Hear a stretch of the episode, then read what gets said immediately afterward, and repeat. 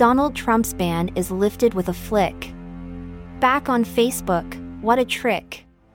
But his words must now be meek, or face suspension in a heartbeat. He can post and share with glee. But crossing lines, he'll surely see. His privilege revoked, oh so fleet.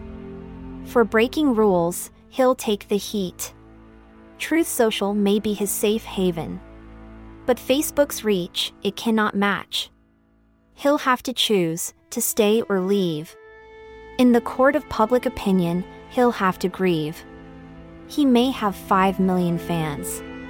But Facebook's reach, it spans 3 billion users, that's grand.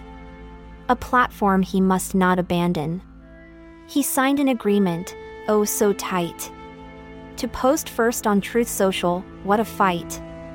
But if he wants to win the next election fight, Facebook's reach, he must ignite. He can wait until June to post. Or take the risk and boast. But if he flouts the rules, he'll be toast. Suspended once again, at the most. The ball is in his court, it's true. Will he stay or will he pursue? A return to Facebook, what will he choose? Only time will tell, it's up to you. So let's watch and see, with bated breath, what move Donald Trump will make with death. To his exclusivity agreement, will he bequeath?